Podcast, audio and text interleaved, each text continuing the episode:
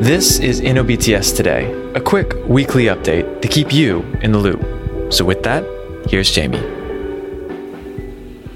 Hey, NOBTS Leavell College, I hope that you're doing well today. I hope that you've dried off and you're not as soggy as perhaps you were over the weekend as Cristobal made its way. It was a direct hit to our city, but uh, if you were here, as you saw, it was just a bunch of rain and a little bit of wind from time to time. So we're grateful to God to have made it through our first weather event and our time here at NOBTS uh, with you, uh, but grateful to God that that went well. There's still some rain that's going to be coming over the next few days, so we just uh, probably nothing at all to be worried about or concerned about, but just do keep your heads up and uh, your ears open for any communications should there be any flooding or any other danger or something like that. It doesn't look like there's going to be, and we're grateful for that. But just uh, for the next day or so, uh, we'll keep uh, our attention up so that we can make sure everybody's well there.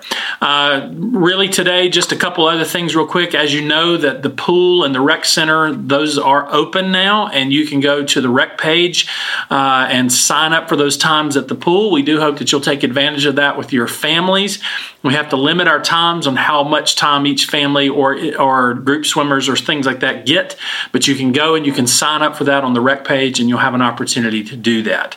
Uh, we are in the middle of summer school uh, in our June session and having a good time with that. looking forward to finishing out this particular term, and then remember, as we've said to you before uh, for the month of July, if it was scheduled to be on campus, that's still scheduled to be that way as of right now.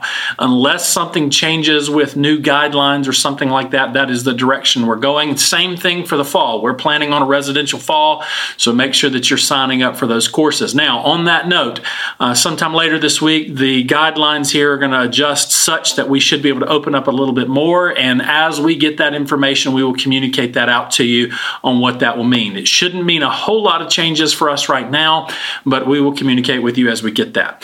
Just one final reminder right now as you know, our registration for the fall is now open. The new system is up and running. Students that have used that have found it to be much easier to navigate. So if you have not enrolled for your fall classes, make sure that you do that very soon. And remember, now is the time to be thinking about and signing up for financial aid. Go to our financial aid page and make sure that you fill out any of those applications necessary for there. There's a good bit of aid available for us in the fall, and we're working on some extra aid for you in the fall as well right now. We'll keep you posted as we get but just remember now is the time to be thinking about that and signing up for that. That's all for this week. Look forward to seeing you all on campus soon and uh, being with you. If we can do anything for you, let us know.